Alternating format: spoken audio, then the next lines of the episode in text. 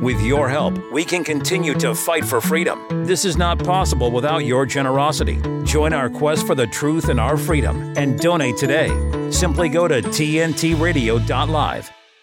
Informative and engaging. Rick Munn. Rick Munn on today's News Talk Radio, TNT. Yep, uh, we're coming at you live. It's Thursday, the 7th of December, 2023. Hopefully, you're enjoying the content here on our breakfast or early morning slot for the UK, Ireland, and Europe. Of course, it's later on in the evening for you Aussies and you people over at that part of the world. And in the middle of the night, it's the middle of the night for anyone that's listening in in America, North America, or Canada, that type of uh, area. So if you're up, and you can't sleep and you've tuned in, uh, we hope you're enjoying the content. And of course, to all the people that have been leaving messages in the live chat and also the messages through our email service. If you go into tntradio.live, you want to leave a, a, message for anyone in particular, there's contact forms on there. Just type out a message and uh, it'll get through to us and we'll do our level best to read it and possibly respond to it or act on it if it's some uh, positive, constructive criticism or feedback that you have for us, how we can keep making things better here on TNT. So, uh, Uh, really strange times. I mean, the stuff that we've been banging on about for years now, it seems to be, you know, our leaders are now falling into place with it. Like, just listen to this. Just listen to this for a minute. This is a, a message that went out today by Rishi Sunak on his own social media platform. He said, We can no longer tolerate endless illegal immigration into our country. It's costing us billions of pounds, it's costing innocent lives, and action needs to be taken to stop it. Okay, this is coming from the British Prime Minister.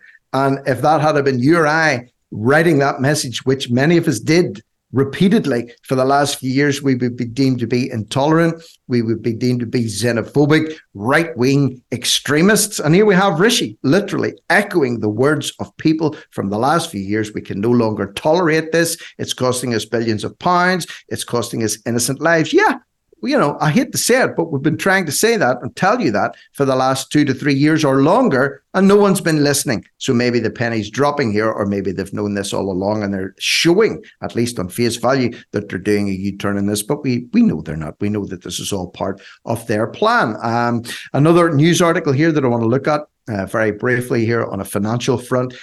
Uh, looking at Kenya. Uh, so, what's happening in Kenya at the minute? Kenya is one of the largest economies in Africa, certainly on East Africa. It's the most uh, powerful economy in East Africa. 5th uh, of December, which was yesterday, Nairobi, Kenya's central bank has unveiled a big interest rate hike uh, which happened on Tuesday of this week, aimed at stabilizing the shilling currency, whose depreciation has spurred price pressures, curbed foreign investment, and affected debt servicing. So there's a massive interest rate hike of uh, two percentage points in Kenya. Their basic rate uh, or their interest rate at the minute is sitting at 12.5%, which is insane when you consider that the vast majority of Kenyan people are living at sub, sub subsistence level. Uh, the, some of them are living on, you know, five pounds a day or five pounds a week in some cases of wages. They can't really absorb any interest rate hikes. So the Kenyan government is trying to stabilize its own currency. It's worried about the loss of foreign investment into Kenya. And of course, the vast majority of people that benefit from that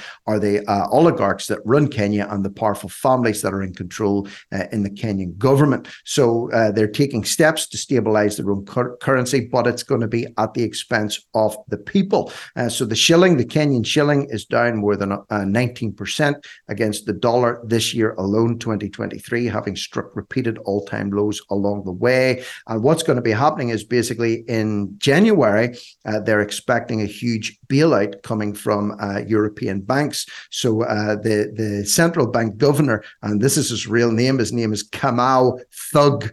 His surname is Thug, I kid you not, told reporters that authorities are expecting $300 million from Regional Bank Trade and Development Bank in the first two weeks of December, and that would be used to buy back part of their Eurobonds. And then they expect another 1.25 billion dollars in support from the World Bank uh, early into 2024. So in a month's time, they're waiting, waiting, waiting for a 1.5, 1.25 to 1.5 billion dollar uh, injection of cash from uh, the World Bank early next year. And of course, that type of cash injection into a country that's struggling financially, that's trying to shore up their uh, currency, which is the Kenyan shilling against the dollar, that is going to buy the World Bank a hell of a lot of influence in Kenya.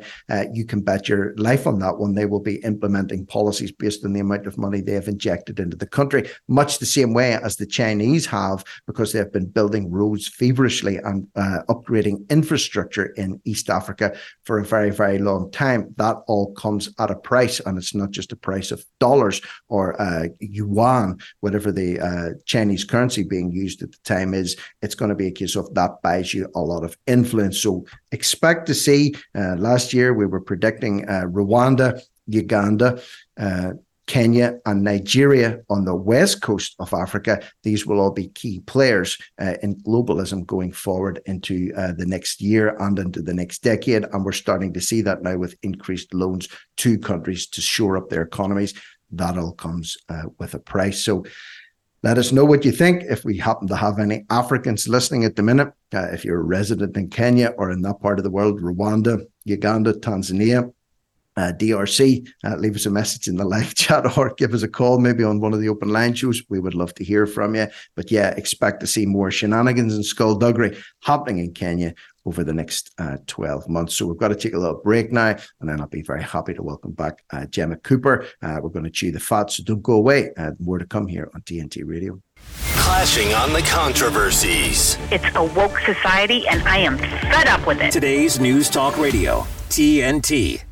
Okay, Gemma, uh, we've got a story here that I suppose you could say uh, we can relate to a little bit. Uh, we're creeping on a little bit in years. I don't want to say we're old. I want to say we are older, maybe than we were, obviously, uh, 10 years ago. But uh, this is a story about people in their 50s, uh, early retirement, thinking about early retirement, being replaced and intimidated by technology, thinking about throwing the towel in. what's going on with this one? Well, I don't think that this story, which is broken today here in the UK, is um, is exclusive to the UK. I wonder how many people globally uh, of a certain age, the midlife transition, are, are also feeling this uh, due to the fact that by the time you get to midlife, you are a very different person to the one you were when you started out in your career in your twenties, and also because of the relentless unstoppable uh, surge in technology. And no sooner have you kind of kept up with one kind of way of technology, there's another one superseding it. Um, but it does it poses serious questions for the UK economy, and, uh, the British government are taking this extremely seriously. Um, but yes, uh, global research has shown that uh, five and a half, nearly uh, million workers over the age of 50 in the UK are now considering early retirement and leaving the workforce in their 50s, um, which will put an incredible strain on an already strained workforce because um, there just aren't enough people now working to pay the tax and national insurance stamps to prop up people who've retired and the state pension. Um, basically, the main reason they're citing is they haven't got the skills, the tech skills,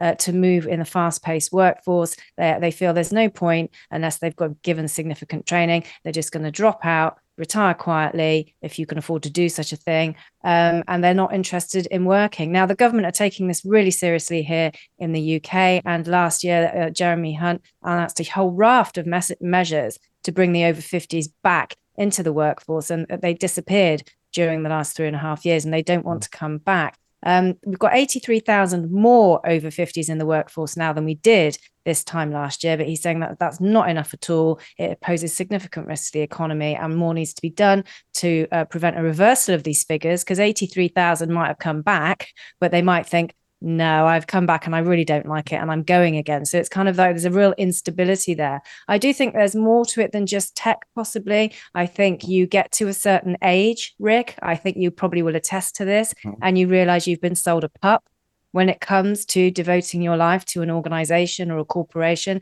you realize you've been sold a pup when it comes to chasing money and seeing money as the source of all your happiness, along with possessions. You know, you get a car, you have to get a bigger car, you get a house, you have to get a bigger house. I don't know where these unwritten rules came into Western capitalism society, but the rules that underpin our lives and the rules that underpin the system that we find ourselves living in. It seems that more and more people uh, go through midlife and have some kind of awakening. And I don't think it's any coincidence at all from what I saw on the freedom rallies throughout 2020, 21, and 22. And a lot of people in the freedom movement who are the most vocal people are midlife people, people in their 50s, 55 plus who have become activists and campaigners for the first time in their lives. It is an age where you kind of step into the real you and become the person I think you're meant to be. But it is having significant implications for the economy. Some could argue you were talking there about money, money talks, power and influence. If you step away from thinking that money has to be the dominating factor in your life, it's great for you, possibly. It's not so great for the system. But I would argue that is actually a good thing. Yeah. Do you not find as well that uh, when you do get into your mid 40s or say 50s, a lot of people are not just stuck, uh, you know, they, they, they do get sucked into a rat race. They do get sucked into working for a certain corporation. And once you hit a certain age, you almost resign yourself to the fact that that's you for the remainder of your working life. Because if you're in your late 40s or, or in your 50s, it's very, very hard to have a complete change of, you know, job direction or a complete change of vocation, unless maybe you go back to university, you become a you're a student, you do night classes, you get a qualification in something that'll allow you to move away from one industry and into another one, for example, or unless you go out self-employed or unless you know something comes along like in my case tnt radio. You know i was working for a large uh, organization uh, in northern ireland here and probably most of the people that i work with are there for life. I mean, there were people retiring after 45 years service, 47 years service, 50 years service. Uh, they'd been in there. There were lifers. And, you know, that was the joke. You know, the only way out of that organization was in a pine box, really, uh, or, or you got a new lease of life from somewhere. And I think once you get to a certain point as well, you can almost resign yourself. You can lose ambition.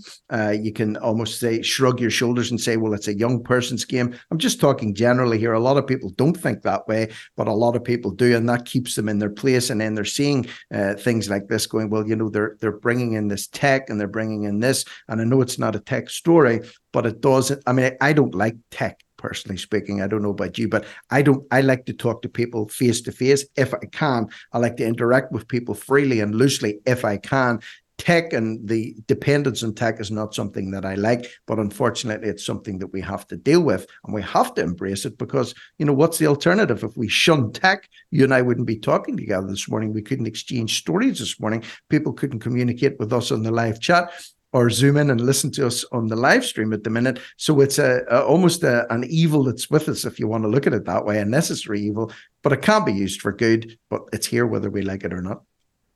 It is here whether we like it or not. And it seems that a lot of people our age, according to this research and according to these figures out today, they really don't like it.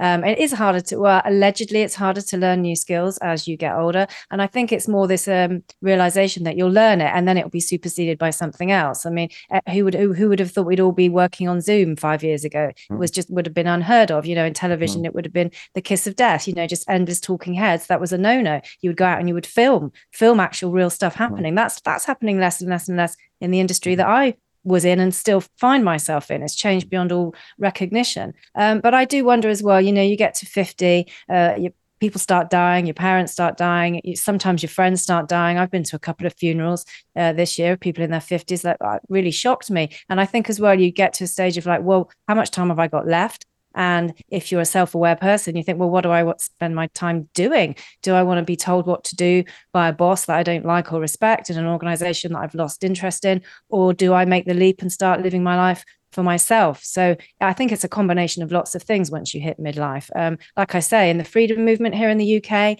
I've seen some of the most um, uh, not timid, what's the word? I suppose socially conservative people mm-hmm. who've had very respectable jobs suddenly become firebrand activists and stand on roundabouts with yellow boards and campaign for cash and all sorts of things that they never would have done in their 20s and 30s. But in their 50s, they're suddenly galvanized to becoming the real them, I think, or they've had their awakening, which so many have had over the last few years. But uh, personally, I think having the courage to step away from the system is a, is a good thing. The system doesn't like it, the system wants you back. But for you, mm-hmm. when you're on your deathbed, you'll thank yourself.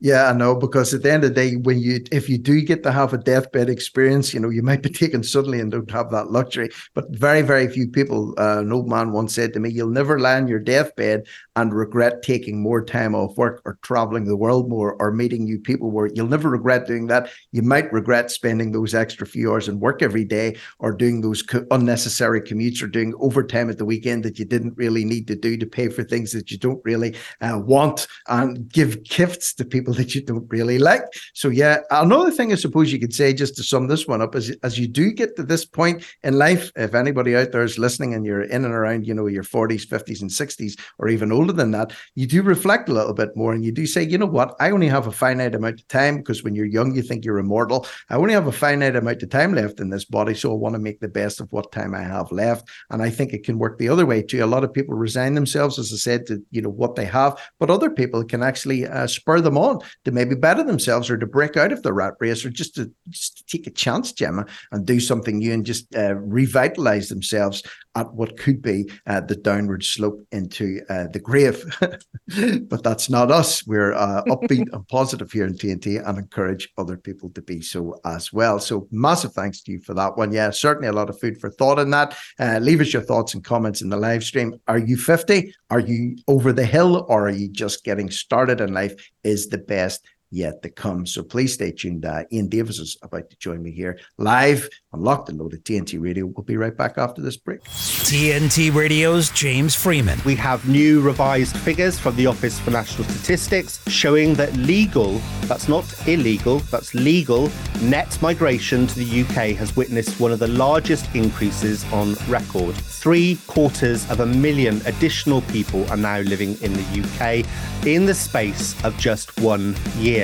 A huge number that comes just three years after we left the European Union. Now, I didn't vote for Brexit um, because of immigration, I voted because of democracy, but millions did vote because they think too many people are coming into the country, which makes what the government has allowed to happen an absolute two fingers up to the people and democracy. Another example, if we needed another, of how the government does the exact opposite to what the people want and vote for. The Freeman Report and James Freeman on today's News Talk Radio, TNT.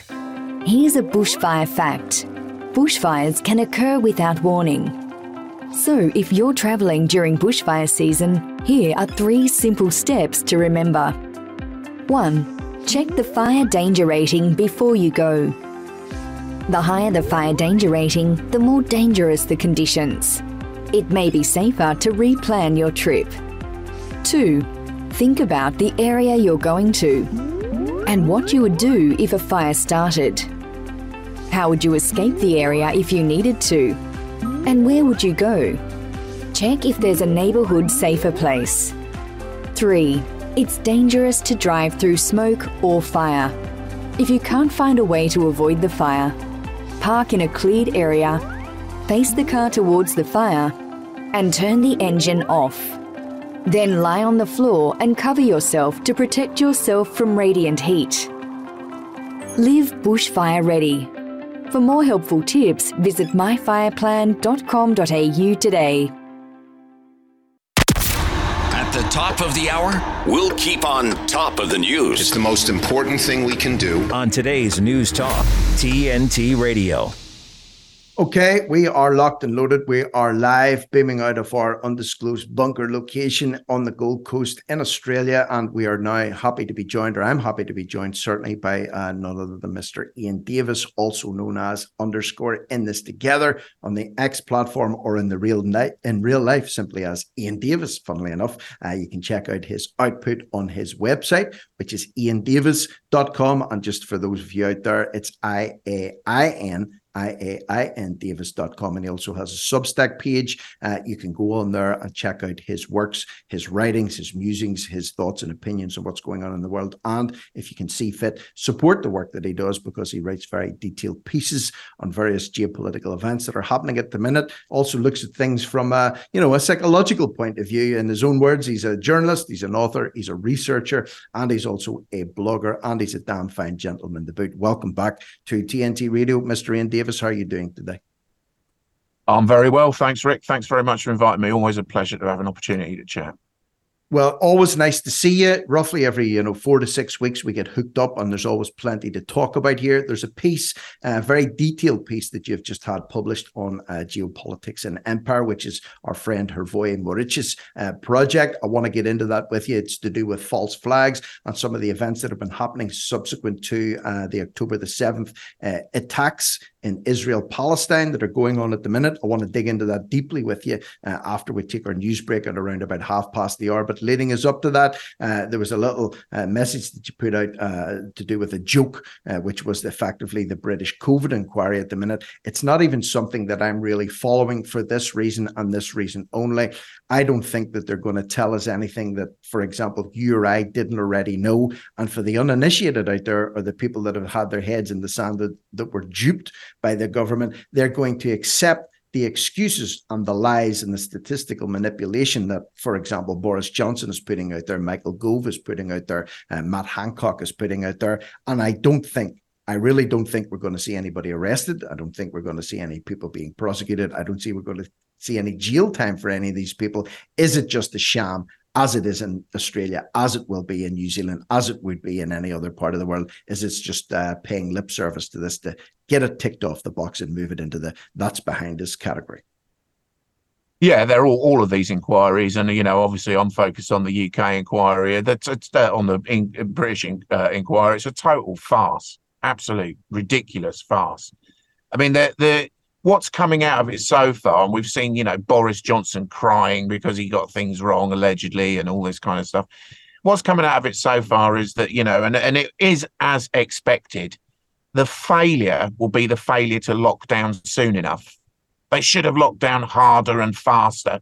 So it's not that the actual policies were, it's not even as if the question's been asked the, the lockdown policy itself was fundamentally wrong in every single regard.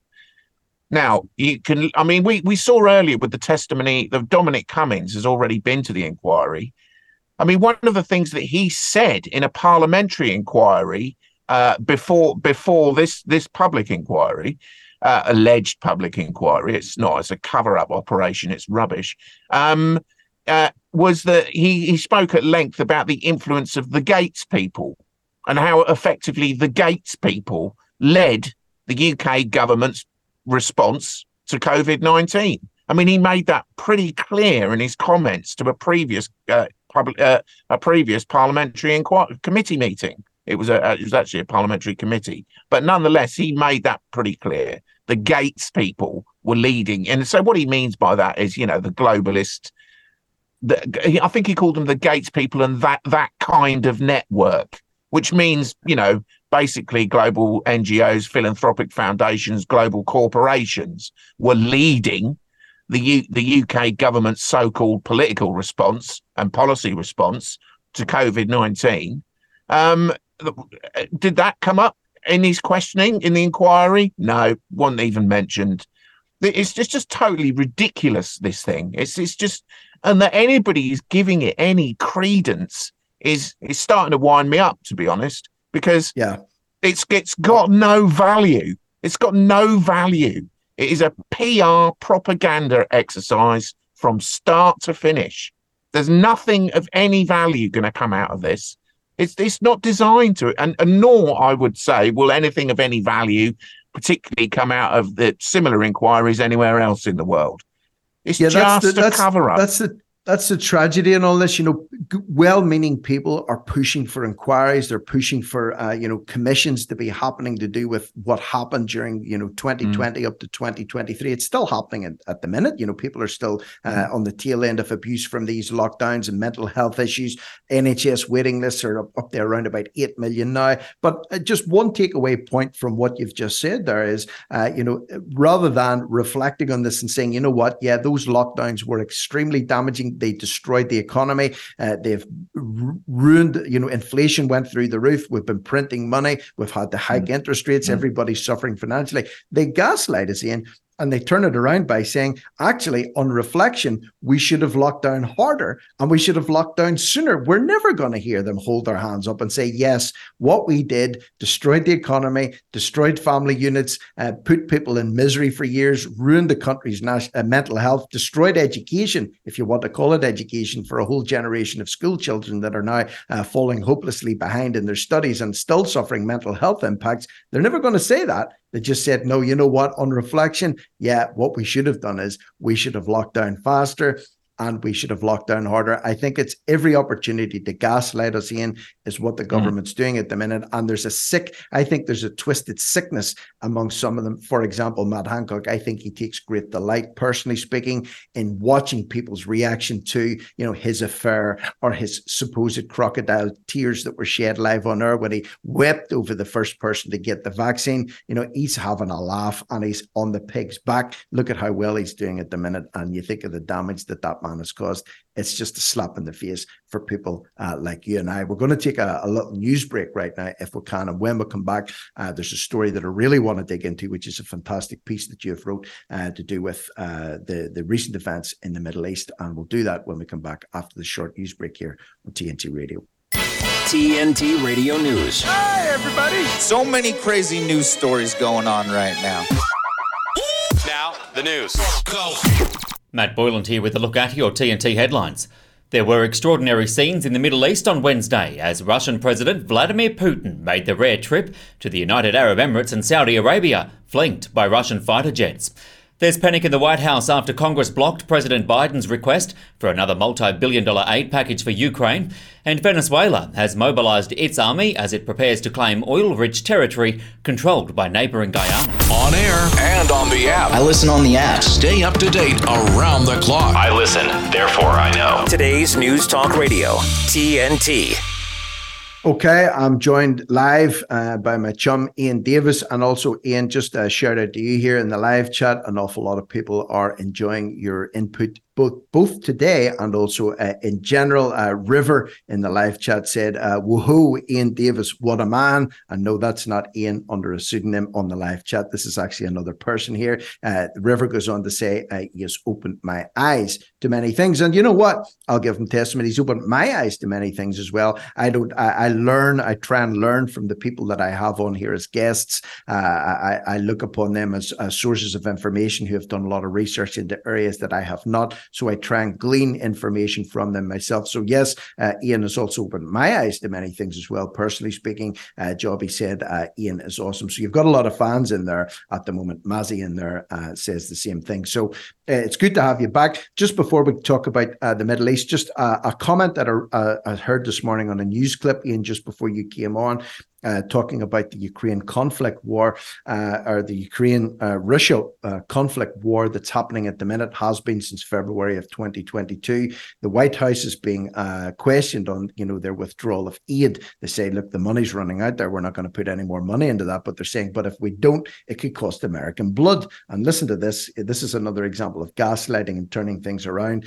Uh, the White House press secretary said that if Putin wins, if Putin wins, which effectively already has, he said, and he takes Ukraine, he said it means that he's pushing on the eastern flank of NATO. Okay. So if he takes Ukraine, he's going to push on the eastern flank of NATO. Am I mistaken about this? You know, one of the things that I've learned from you is, you know, the background to NATO and its expansion and when it should have actually been wound up because it doesn't really, it's not really needed anymore technically, is is NATO not pushing on the western flank of Russia rather than Russia pushing on the eastern flank of NATO, or have I got that horribly wrong? No, you haven't got that horribly wrong. That's that's you know absolutely correct. I mean, I mean, if we if we look at the way that the Ukraine war started, uh, you know, there's there's if you look at it, as far as anyone can have a legitimate case for war, which is always illegitimate in my view, but as far as anyone could have a legitimate case for war, Russia's ostensive, uh, you know, uh, reasons for the war to begin with made sense. You know, I mean, I, I, mean, you know, they were looking at NATO expansion, never-ending NATO expansionism. You know, Zelensky threatened them with nuclear weapons shortly before the war began. I mean, another point. I mean, it's all ridiculous. I mean, people seem to forget, you know, what what was said only a year or two ago when the war began. President then, you know, President Biden said and openly admitted Ukraine's got no chance. R- Russia, of course, Russia can defeat Ukraine. I mean, that that was that was a given. I mean, everybody accepted that that in effect Ukraine's got no chance. We now have subsequently learned, obviously, that people like Boris Johnson were dispatched to scupper you know, reasonable negotiations at the start of the conflict. Another point Russia's never had any intention, it never, never stated any intention to seize Ukraine. That was that Russia's never made that claim. The Russian government never made that claim. Quite obviously, what they want is some sort of, you know, effective way of stopping Ukraine joining NATO, which hmm. seems like they've done that. I mean, that you, it's not possible that Ukraine could join NATO now. And also, you know, there's the argument of trying to do something about the eight year long war that was going on in the east of Ukraine as the Ukrainian government was bombing its own people. Now, that point, people seem to forget about that to the, to the extent that the Russian government has politically, to a certain extent, seemingly resolved that problem okay. Uh, but has it stopped the bombing and the shelling? No. But I mean, but but the point is, if you look at it from a purely logical perspective, um, then you know Russia had the best argument out of out of NATO and Russia. So I mean, NATO had, had totally ignored the the guarantee. Right now, there's another interesting thing because there was never anything written. There was never any agreed guarantees with Russia that NATO wouldn't expand. It was all verbal, and it's all come from. You know, we've learned in subsequent years from people like Gorbachev what the verbal agreement was and which is a bit odd, isn't it, when you think about it? When you're talking about things of such global significance, that it's all done by handshakes and a, a you know a word in the in the back room of hmm. some meeting somewhere, which obviously doesn't make a lot of sense. If you're going to have formal agreements with nation, other nations, and they should be written down and you know and, and part of international law, that didn't happen. So the, the so so the so the possibility of uh, you know Baker's agreement and all this kind of stuff to just be ignored by NATO always existed. But it's it's just pure, as you said, gaslighting. Nothing we've been told about the the the Ukrainian conflict makes much sense, to be honest. It's it's all you know. Why why didn't Russia use its air superiority and end it really quickly? Why did mm-hmm. why did Russian troops surround Kiev and then just withdraw under no military pressure at all? I mean, think things like this yeah. don't make sense. They don't mm-hmm. make sense. Now, it's okay to say, well, there's, you know, Ru- the idea for that was Russia was showing its goodwill. Maybe, maybe so. Maybe, maybe there's a lot to be said that. But we also learn at the same time that Russia was involved in negotiations with the with the Kiev government, and and that they must have been aware, or are they totally? I mean, this is none of this makes sense. We know yeah. that people like Johnson scuppered those talks. Are we supposed to believe that Russia didn't know that? That it didn't know, it didn't, the Russian government didn't know that at the time and followed through on its goodwill gesture anyway. I mean, it, it's just nonsensical. It, it, it doesn't make any sense. Do you not find though that it's uh, mass ignorance allows statements like the one that I read out from the White House to be accepted and to be bought into en masse? So, for example, you know, uh, as you rightly said as well, Russia's intention was never to conquer Ukraine or to uh, overrun Ukraine and annex the entire country back into Russian soil. That was never the plan. They were protecting the eastern borders of the place. But not only did the White House guy said, okay, when they take all of Ukraine, which they don't want to do, then they could will zone in on another NATO ally. So oh, they might go for Poland next. They might go for Germany next. And then, in his words, we would have to put American boots on the soil. Now, if you're listening to that, as an average American who really doesn't have any idea about the history of that area or what's actually happening on the ground or the connections with the Bidens have had in that place and everything else that's been going on in Ukraine, you would sit and listen to that, go and say, well, yeah, I think we, we need to do something. We don't want Russia to take the whole country over and then start attacking NATO. We don't want them pushing on our eastern flank when they don't understand that the whole purpose of the expansion, I mean, look at the way NATO has expanded, uh, you know, over the last 20 or 30 years, uh, you know, to almost, uh, you know, engulf around Russia. You know, Ukraine was really the last buzz. It just simply couldn't become a NATO country. And also some of the things, you know, we weren't planning on talking about uh, the Ukraine conflict, but it just opens up so many things. Hell's bells, man. Diplomacy was the first uh, casualty in this, and the sanctions that were levied on Russia, you know, have ultimately backfired. And people like you Mayor, are all of us, we're all paying the price of this in terms of, you know, increased fuel prices, you know, increased inflation. You know, money's been printed and sent over as aid. Yeah, I don't know how many billions has been pumped into there from the UK alone, and hundreds of billions has been pumped in uh, from America. It's the it's the it's the American citizens and the UK citizens are paying for this ultimately, not not Biden, not Blair, not uh, Sunak, not Johnson or Truss, you know, rattling off all the British prime ministers that have been around since this started. Only one of them actually was elected. So I've mentioned three Tory prime ministers. Only two, one of them was elected, and one of them lasted six weeks. Uh, that's yeah. the kind of environment that we're operating in at the minute. It's mental.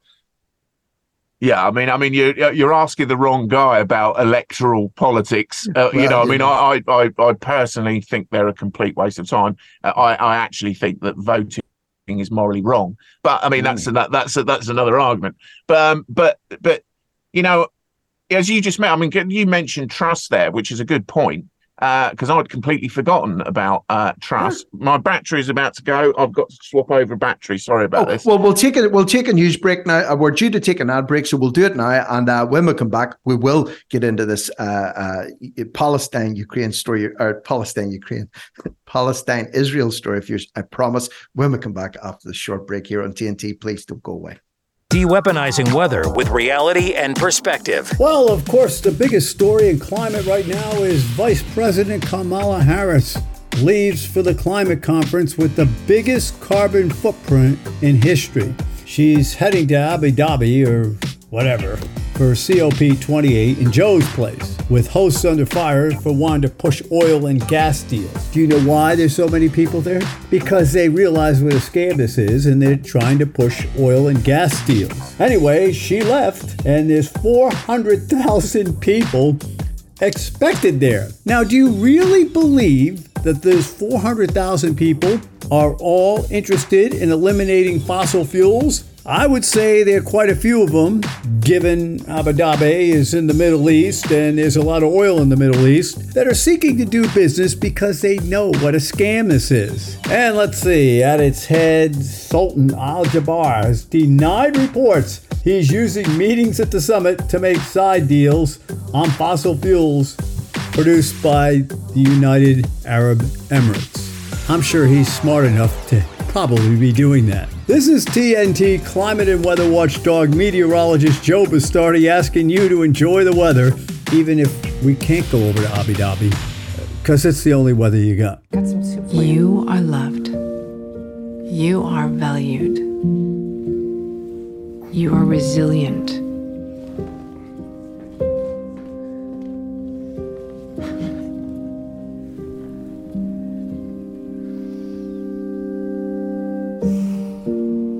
You got this. You're there for them.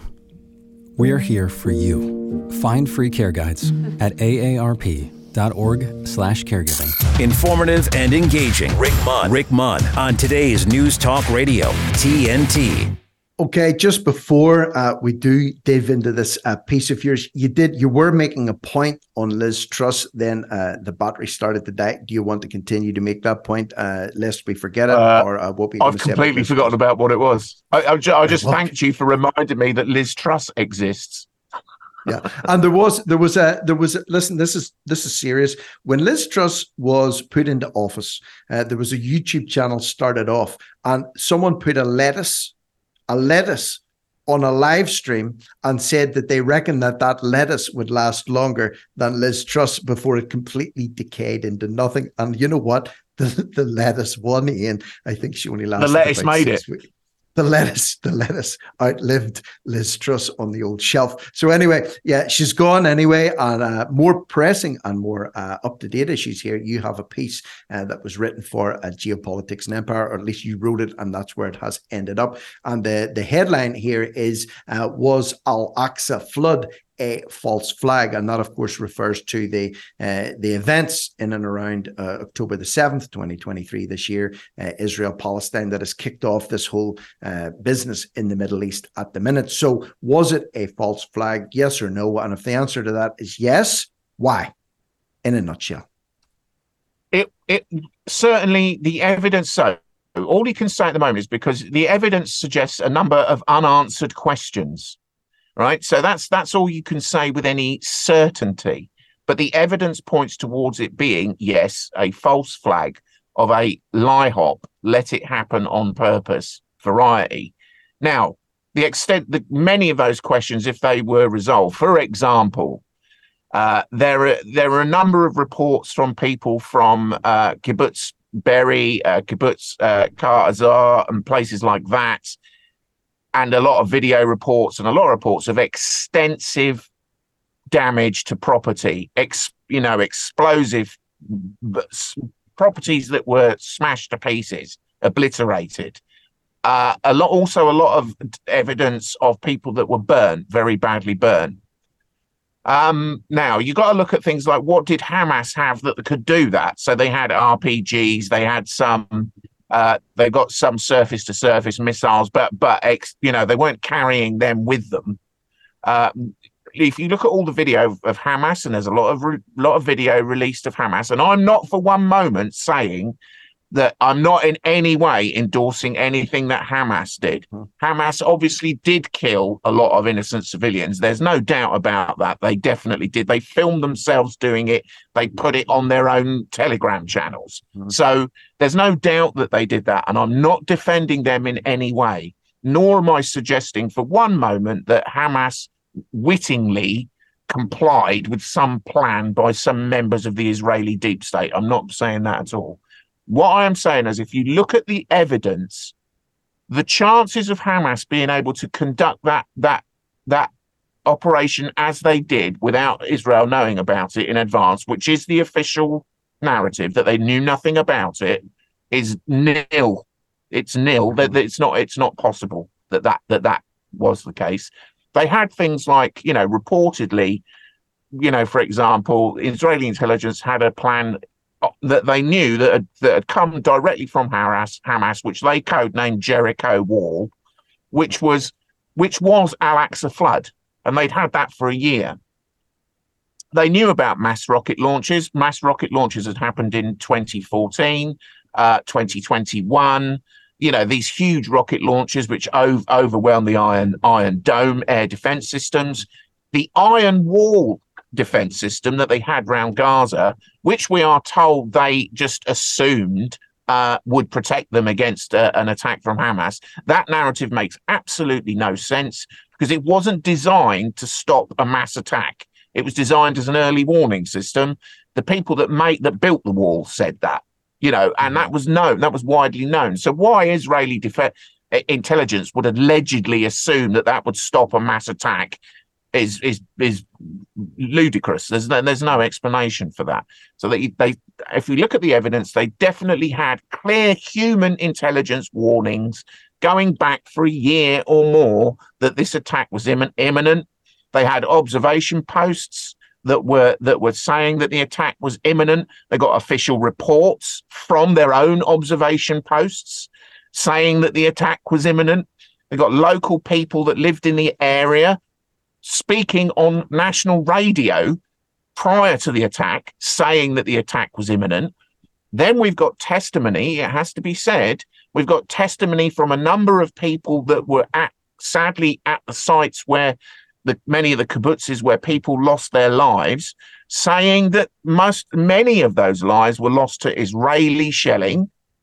Many of those lives were lost to Israeli attacks there are um, a number of very odd anomalies about what allegedly happened at the Supernova Festival.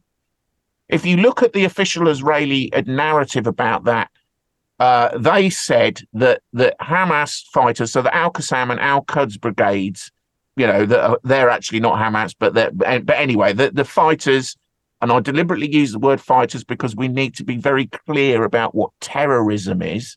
Mm-hmm they they were approaching along a route route 232 which goes parallel with with the board the Gazan border so they're approaching from the north and from the south they were engaged in fighting on the north of the Gazan uh, of the uh, festival massacre uh, Qu- questionable shelling, massacre, missile fire. We don't know.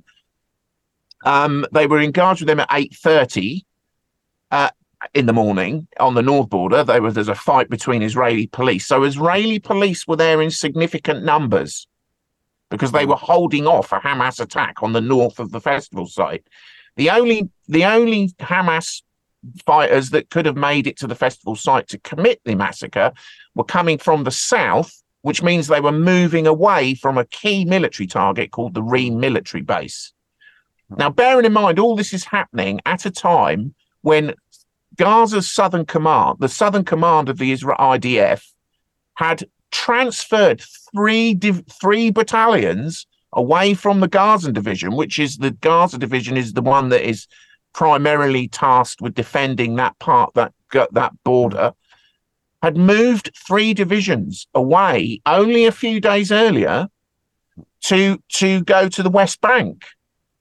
So so so the key defensive positions were left undefended, clearly undefended because there's no way that those Hamas fighters could have been leaving the um, Be'eri uh, the Reem military base because that was a key target.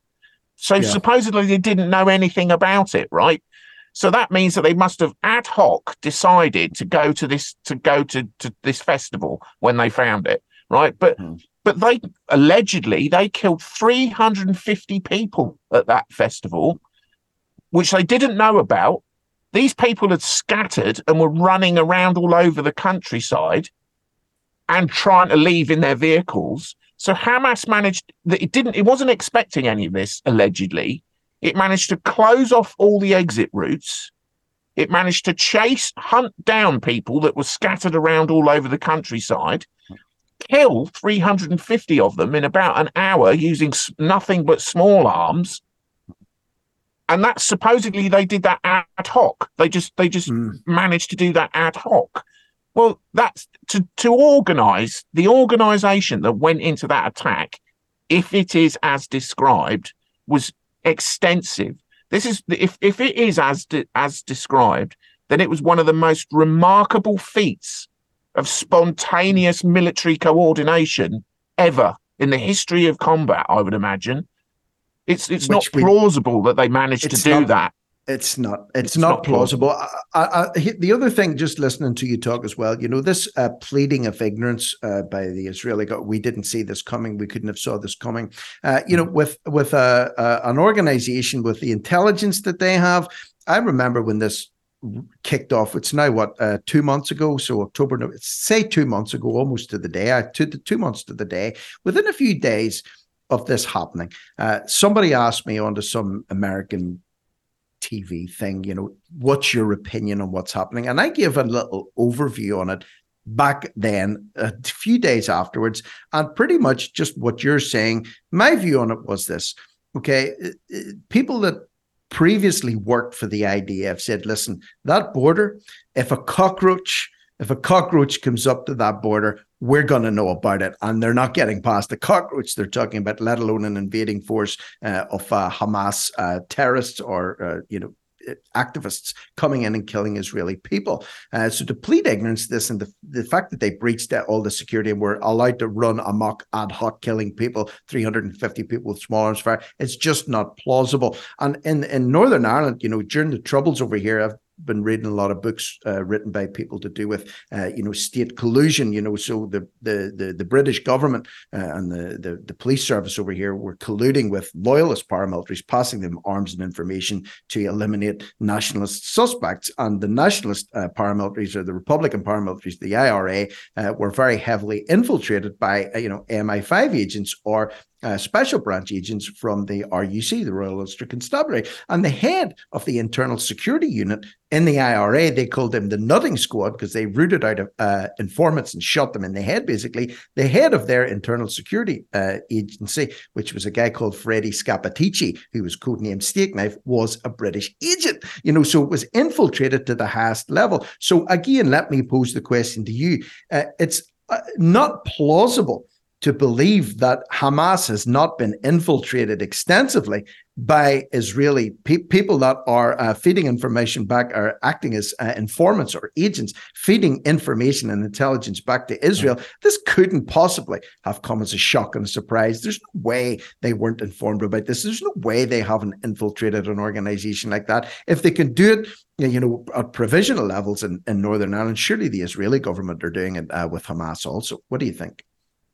Oh yeah, there's absolutely no no way. I mean, I mean the the you know you've got units like the Mista'arvim unit from Shin Bet, which is which is Israel's dom- uh, domestic uh, intelligence agency. Hmm. Uh, you've got um, Maglan Maglan units from the IDF that operate inside Gaza. You've got uh, Ofek 13 satellites and Ofek satellite systems with with that that can view this what's happening in Gaza in any weather conditions down to not mm. half a meter squared resolution. You've got you've you've got drones. I mean the the the people that live in Gaza have been complaining of sleep deprivation because of the constant buzz of drones above their heads. Israel is one of the first, well, is the first country in the world to launch a drone swarm in a military campaign. It used a drone swarm to take out Hamas fighters. It's it's in its infiltration of Hamas. Hamas have repeatedly killed large numbers of their own their own you know fighters because it was so heavily infiltrated by Israeli intelligence, mm-hmm. and mm-hmm. Gaza was so heavily. You know these these units are constantly operating inside Gaza. So the idea that and and and you know, if we listen to Mohammed Deif, who's the who was the operational commander on the day of the attack, he said it took two years to plan um, uh, uh, flood. Now, interestingly, Israel said Israel said no, that's not true. It only took a year, having yeah. just denied that they knew anything about it. So how do they know how long it took?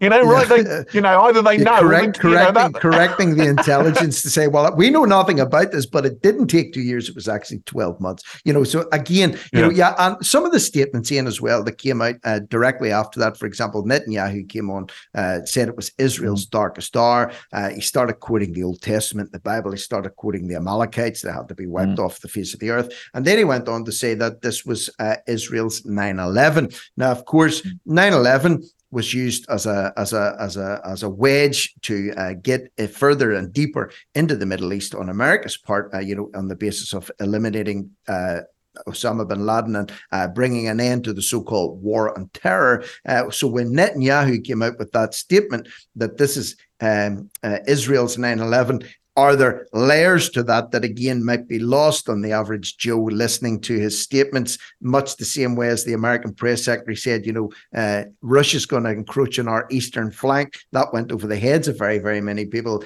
Did uh, Netanyahu's statement also go over the heads of many when he referenced 9 11? Yeah, I think so. I mean, there are other little things in there as well. When he said when uh, I, I, think one of the initial reports said that the the, the quote unquote failures uh, of um, of, of Israeli intelligence was a failure of imagination, which is mm. very reminiscent of what they said about. I think it was Bush. Bush said, and and it was a comment that was made at the um, uh, oh, I forget the name of the inquiry after the after 9-11 it was a failure of imagination no one could imagine no one could imagine terrorists flying planes into tower tower building into high rise tower blocks although they'd extensively you know, run uh, uh, training exercises based precisely on that scenario and had written about it, you know, in intelligence briefings many, many, many times. So they they did absolutely know and expect that that was a distinct possibility, and then said that they didn't after the fact. This is the same. This is the same scenario. I mean that that Israel had planned extensive. I mean this this is this is the extent to which we are supposed to accept that this is a failure of imagination. Four weeks before Al Aqsa flood, uh, Hamas produced a video of itself uh, storming the wall, storming military bases, storming kibbutzes, shooting at people, en masse and a mass kind of kind of exercise called Strong Pillar, which looked pretty identical to what happened on on the, the day of Al Aqsa flood, and, and published a video. On their own YouTube, ch- on their own, you know, uh, Telegram channels. So, and yet we are supposed to believe at the same time, you know, you've got all these people, these people that lived in the area that knew full well what was what was coming. And and don't forget it happened on the 50th anniversary of Yom Kippur, which was mm-hmm. a surprise attack and has great significance for for for the Hamas, for organizations like Hamas. Local people were openly saying, you know, this is a high risk moment.